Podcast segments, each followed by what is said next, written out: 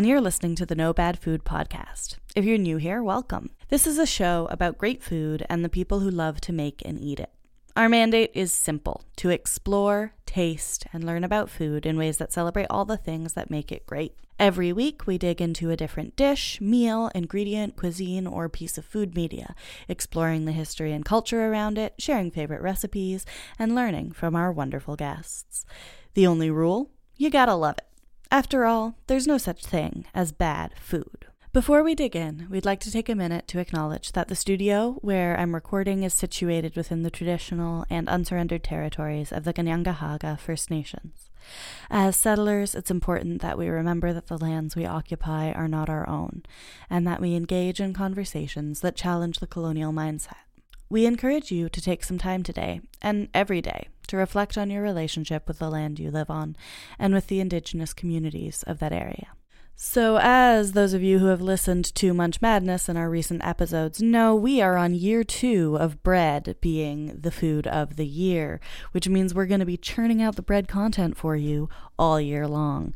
Today, we've got a special guest in the studio here to talk about challah, which is one of my favorite breads to eat. In the studio with me today, I have friend of the show, Gab. Thank you so much for joining me. Oh, thank you, Teffer. Um, happy to be here. So, as you all know, uh, in the last round of Munch Madness, bread was crowned for the second year in a row Food of the Year.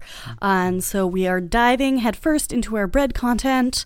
and we figured, you know, Gab makes challah every single week, at least once, right?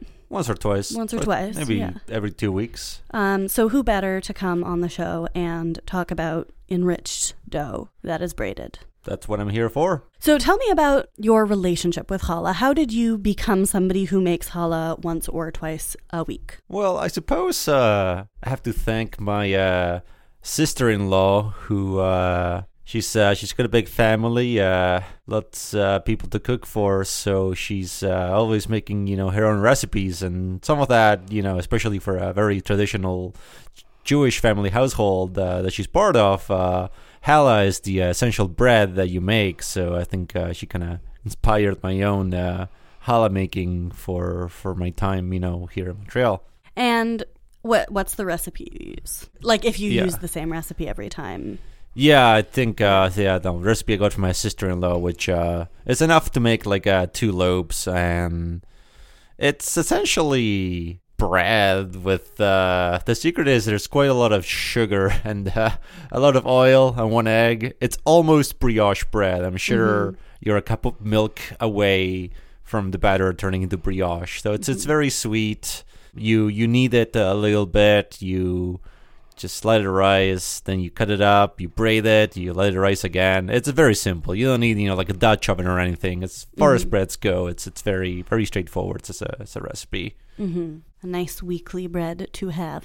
Do you know what defines challah? Like, is it the braiding? Is it the recipe? Is it uh, what is it about challah that makes it challah? That's a great question. Uh, I don't really know the full origin, but I believe that uh, the recipe itself, I think, probably borrows from, I believe, some like I've, I've had to guess ballpoint somewhere like Germanic or Eastern European, Polish, Romanian background, some kind of bread of that type that was just sort of uh, done by by the Jewish community as well. So the braiding, I think, yeah, it's just like kind of like a cultural artifact more so than say like a religious one in that sense. hmm But it's iconic now. Yeah, yeah. Oh boy, definitely. I mean, if you ever watch my sister make challah, she'll just uh, get the whole like six strands, six braids, but like a whole bunch of them laid on the floor, and she'll just like super quickly, you know, make like a bunch of six braid challahs all in one pass. It's uh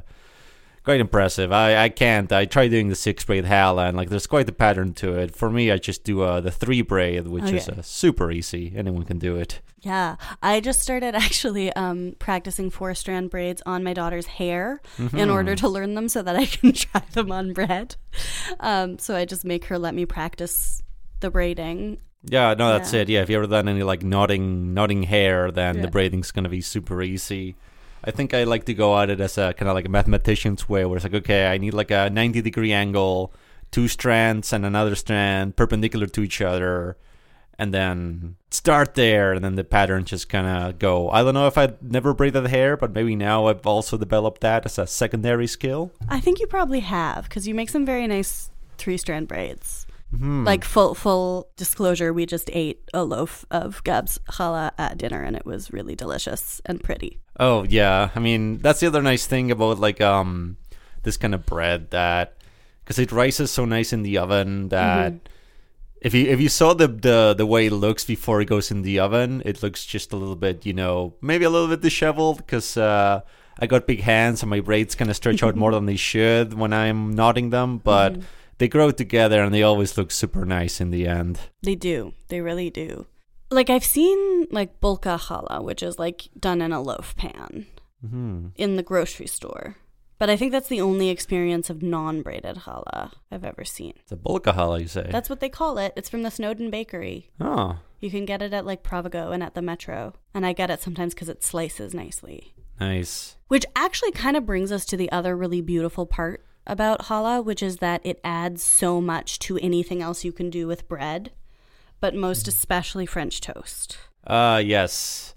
There's um because yeah, like I was saying earlier that the challah is essentially like a brioche bread. So Mm-hmm.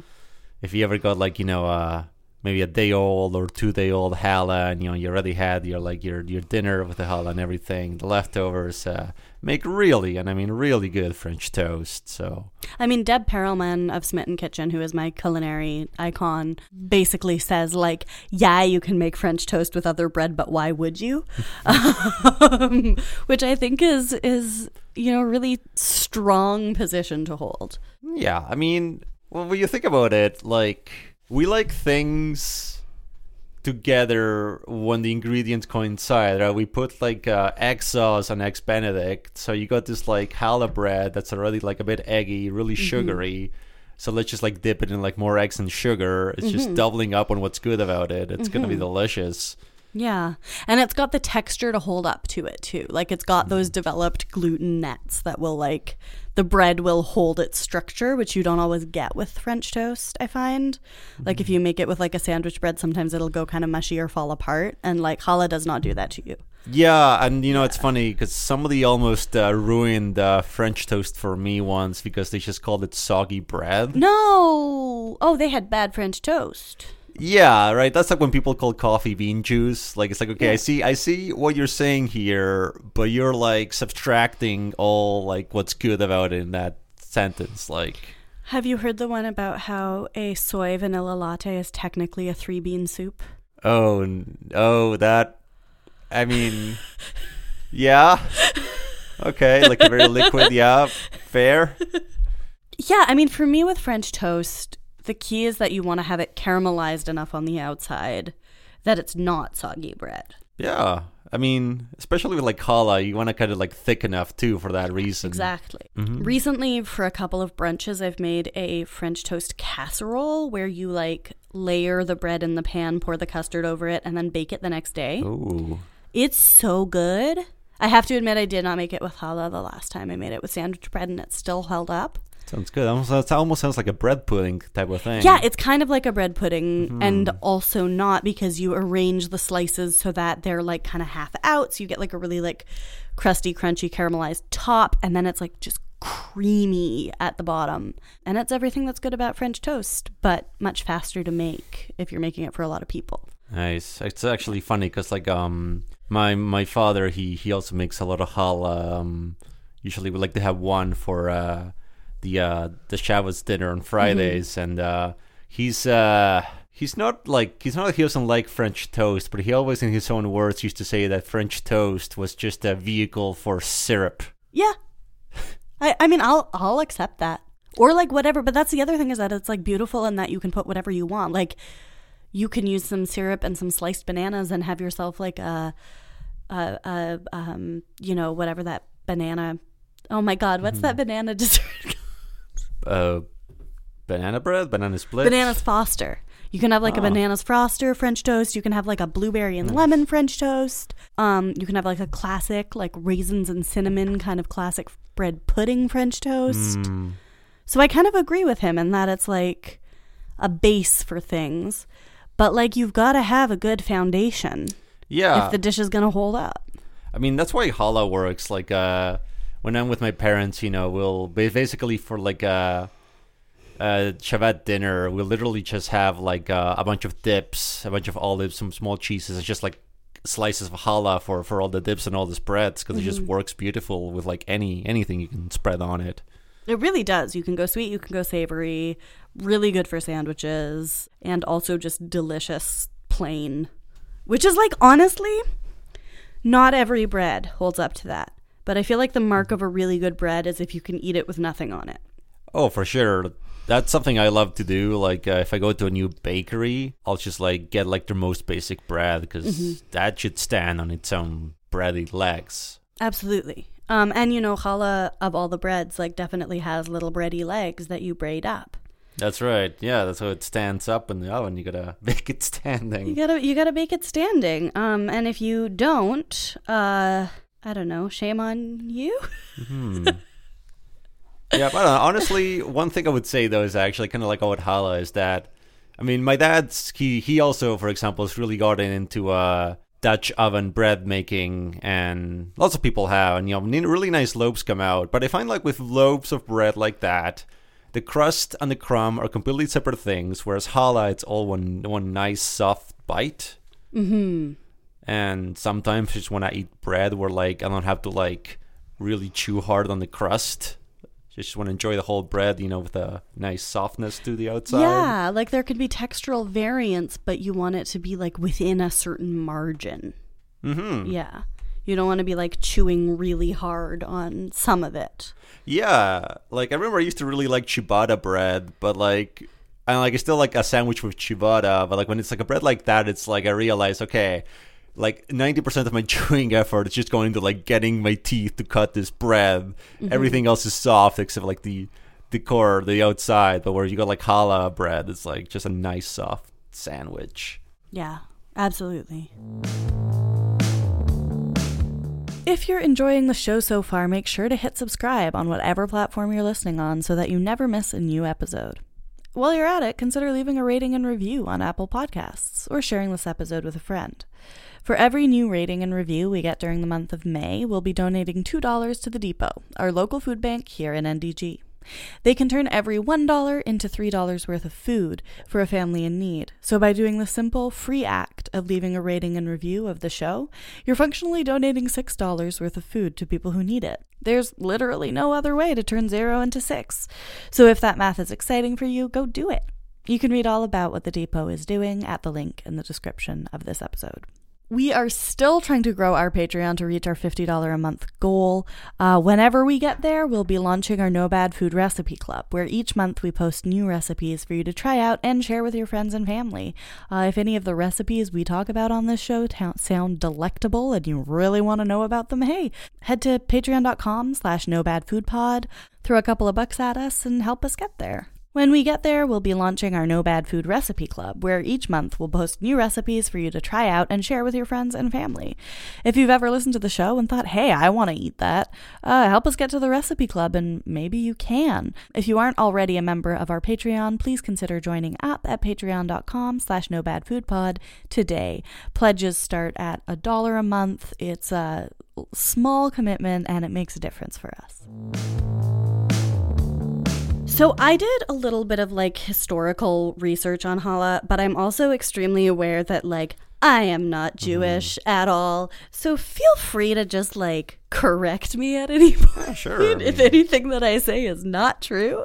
When I was looking it up, which you know began on Wikipedia because we're very very academic here, uh, it was saying that you said that your recipe makes two loaves, Yes. and that traditionally, like you have two loaves for Shabbos. Is that correct? Yeah, yeah, It goes that um, when the uh, Jewish people uh, were in the desert uh, on the way to, to the promised land, uh, uh, they were given two two blessings, two uh, essentially loaves of this sort of very unique special meal. This manna um, was originally uh, called, and so you have normally on a Shabbat dinner, you'll have two loaves of challah to represent those two pieces of essentially a holy meal, kind of blessed down And as a kind of reminder of that original kind of gift that was given to us uh, back in our Exodus. Okay, that's that's very cool. I have always known the manna story, and I never knew that it was linked to challah before.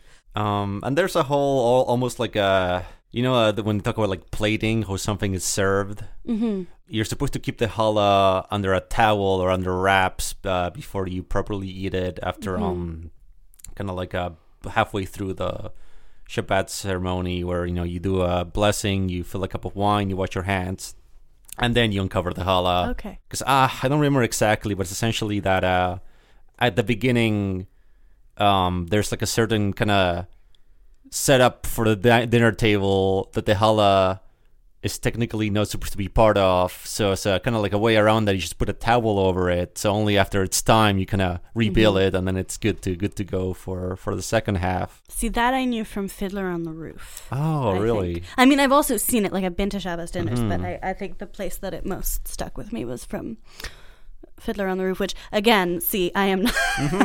this is not my cultural context. But, um, but see, this is why I love Fiddler on the Roof because everybody can enjoy musicals. So you come for the musical and you stay for a bit of you know Jewish background and history. yeah, absolutely. Is the six strands and times two being twelve? Is that also symbolic? I know twelve tends to be important. Oh, um, I'm not really sure. Or am I just making this? so, did you grow up um like having challah and Shabbos? We mostly, when it came to challah, I remember back. So yeah, I grew up in Argentina. I was a bit about around ten years old when I came to Canada. But for us, the Jewish holidays back in Argentina, I remember around New Year's, uh, well, the Jewish New Year, Rosh Hashanah, we would have a, a round loaf of challah Yeah. Which it's kind of meant to to have like a very round year, one that just comes comes around to to good things and good fortunes. But it wasn't really until yeah, I guess we uh, found ourselves uh, living in Canada a few years into it, more more immersed in the Jewish uh, communities here, and also through through my brother's marriage, uh, my sister's in law, my sister in law's own like uh, kind of um, family and background, and all the challahs that we really got to. Began began to like integrate challah as like almost like a weekly part of you know a family meal for us. hmm And now it's a part of your weekly ritual, like that you do for yourself. Yeah, It's yeah. really nice. Yeah. I think um aside from like you know what is what exactly that it is the challah, I think for me one of the things I really like to do when I'm away from home is sort of bake or cook something that my family used to make just so I have that sort of like little beacon of familiar connection even far away from them. Food really, really does that. That's like, I feel like that's something that comes up so often. It's just like the way that we carry on family feeling generationally. And that's very cool with something like challah, where it's like multi generational, like this ancient tradition mm-hmm. that you get to partake in, like through your family, but also through this whole generational thing. It's very cool. Yeah, and I I don't even like uh, realize that as much when I make it, but I do feel I don't know. There's something cool about essentially, like yeah, my sister-in-law essentially basically getting both like me and my dad, and even my sister too, like hooked on like making challah, and you know we I don't think of it as like oh you know this recipe is getting passed down from generation to generation, but in a way it is. It's no matter where you are, if you can like recreate something or cook something that you know kind of belongs to to some of your family, it's uh it's really a treat. Mm-hmm, absolutely. Yeah, I was actually um, I was talking with my sister recently because she and I both independently of each other started making choreg, which is like Armenian uh, um, holiday bread essentially, Nice. and neither of us had talked to each other about it, but then got in touch and we're like, oh, like you're doing that too. I think we we talked a lot last year and throughout Munch Madness about how bread how important bread is to people. And I think that's really been emphasized by it winning a second year in a row. Like, bread is extremely, extremely important. Bread has just meant food in many cultures, in many languages over the years. And I really love the idea of having, you know, weekly rituals that are based so, um, so fully around bread. Cause that's just like, bread deserves that. Yeah. I think, yeah. Yeah, no, I think it's very significant. I mean, even you know, in uh, Judaism, there's the uh, there's essentially the the week of Passover where where we right there's that recognition of the time where Mm-hmm. the, the the story of Passover goes that you know the Jews were uh, leaving Egypt and they did not have enough time to um to bake the bread, so everything was kind of put together quickly, cooked quickly. So you had this like flat cracker, what's it called, like matzo, and now for Passover, right? You are meant to not eat any recent bread, any anything you know it's yeast that's grown. So bread not only kind of makes its way into like regular meals, but even like holidays have a consideration for the historical place of bread and what it means to to have it and not to have it, and recognizing that. hmm Does every Jewish holiday have a bread component? I mean, to some extent, you could say yes. Um, I guess some some some holidays, uh, the the high holidays, I think culturally, most of them just by, by, by the culture, by like you know the kind of like the more celebratory aspects. There's always some some nice types of breads cooked. I could say that you know in Hanukkah, for example, you're probably going to be having, uh, especially if you're maybe like um more like Ashkenazim Jews, more like you know like European, you're probably making a lot of uh donuts, a lot of Yeah. fried dough. Mm-hmm. Yeah, I guess there's there's a lot of baking. Uh, well, except for Passover, I suppose. But overall, yeah. There's But I mean, I would say matzah is like special bread for Passover, right? It's it's like special not bread. Yeah, I mean, and nowadays you can even find like uh, I've seen like chocolate covered matzah, which I guess people are trying to like have it there to take the edge off. But honestly, matzah is fine. It really you get used to it, and it's not bad if you if you know if you some some brands are better than others, but it's it's nice. So then like yeah, it's like challah. I don't think necessarily challah was always meant to like be from the origin like the bread of sort of like a lot of like Jewish communities, mm-hmm. but it has become that and well, as discussed previously for very good reason. It's just Mhm. great. Uh, anyway, yeah, Yeah, make make it. absolutely. Yeah, I mean, like you said before, like braided bread for celebration is very common in Eastern Europe, Mhm. but like, but challah itself is something special.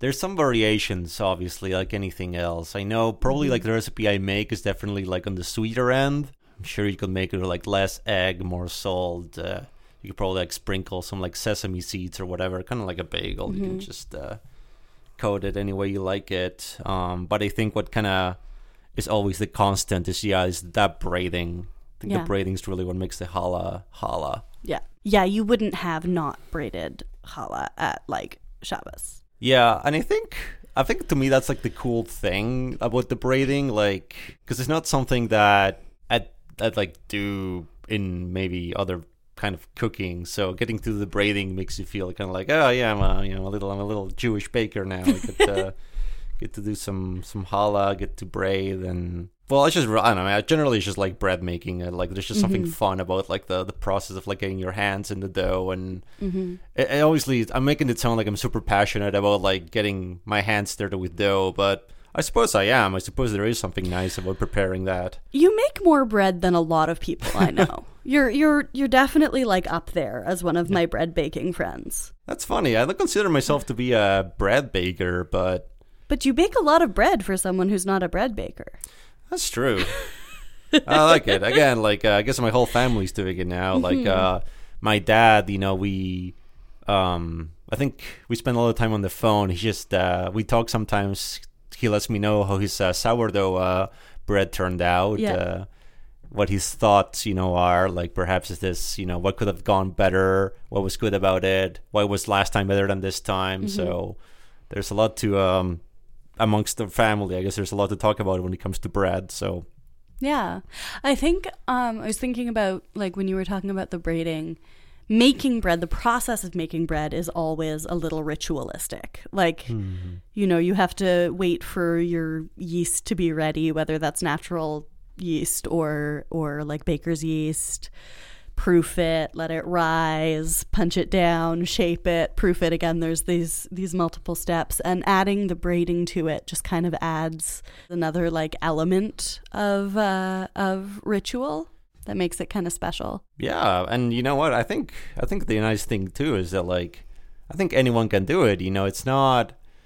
I know, you know, it's not like you really need like you know a Dutch oven or anything too fancy for bread, but I think specifically something like challah, I'd say it's like just just the braiding is nice, and it's like yeah, it's a maybe it's unique, but it's also the kind of thing that like like even like you know like younger kids, you could like teach them, you know, you can make uh, their own challah together. Yeah, absolutely. I actually I feel like um, I had a friend, I had a neighbor who like I got to celebrate um, Shabbos with her and her family a few times as a kid, and I think one time we like made the the challah together first. and I Oh, remember that just being very like yeah special. I like food rituals. I Yeah, think, I think like I feel like it's really significant. Like all major holidays are about food to one extent Mm-hmm. or another, and I think that is cool. yeah. I mean, celebration and food go together hand in hand. Little little dough hand and dough hand standing on your own little dough legs.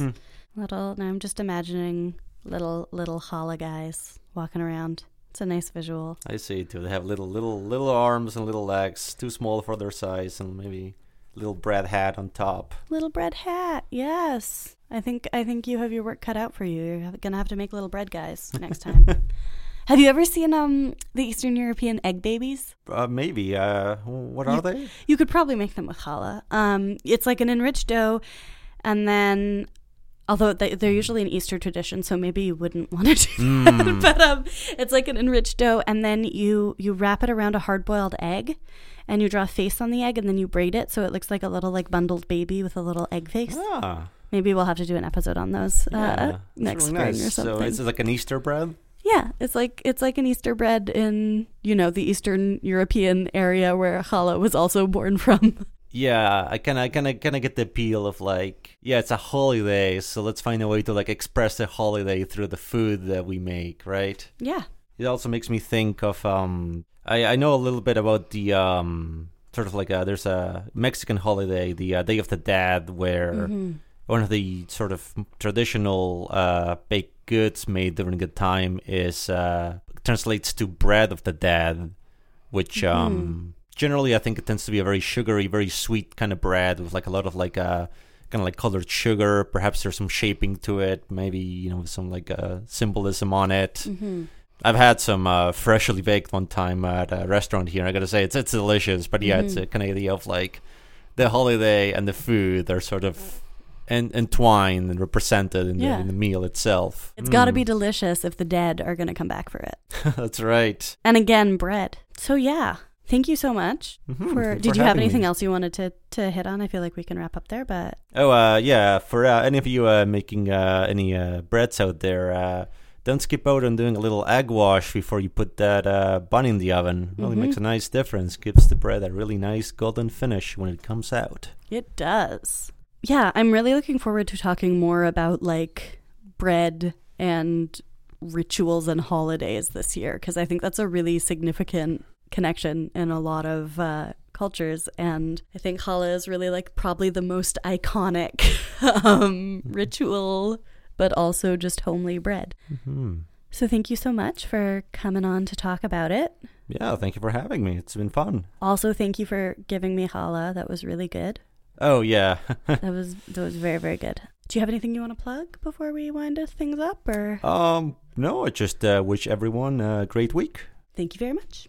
hmm Thank you. Thanks so much for listening to No Bad Food. Want to join the conversation? Hit us up on the socials at No Bad Food Pod and individually at Tefferbear and at Tom's Alatni. If you liked this episode and want to help us make the show even better, head to patreon.com slash nobadfoodpod and donate. For as little as $1 a month, you'll be joining the ranks of fine folks like Gab, who is literally on this episode, Thomas, Anne, Erica, Andrew, Chantal, David, Mallory, Sarah, Nell, Carol Ann, and Rachel.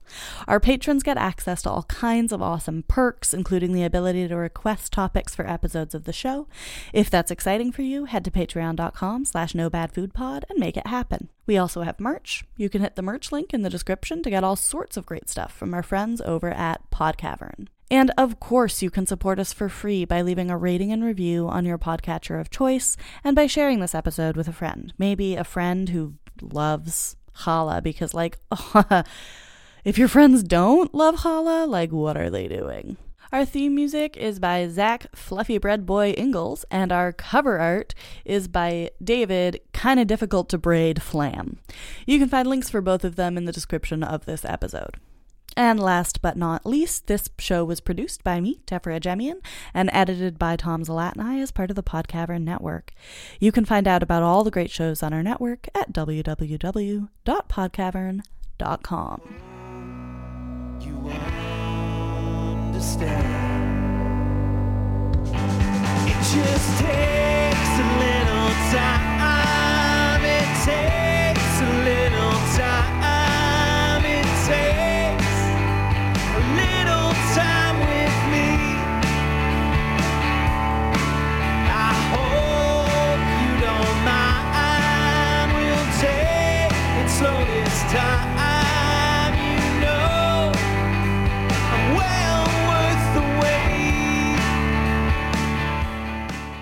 No Bad Food is a proud member of the Podcavern Network. For more great shows like this one, head to podcavern.com. Report. Set collection. Discrepancy straight line, Moth said. Meet Moth. Moth travels everywhere and every when in search of, often deadly, discrepancies and tries to make sense of the briefs she gets from collection. There were holes in the brief, you know. I don't like that. The Moth Collection Podcast. It's science fiction with a little bit of horror. It's weird and funny and romantic, and there won't be another season. 14 episodes, and that's it, people. Available wherever you get your podcasts. Presented by Podcavern.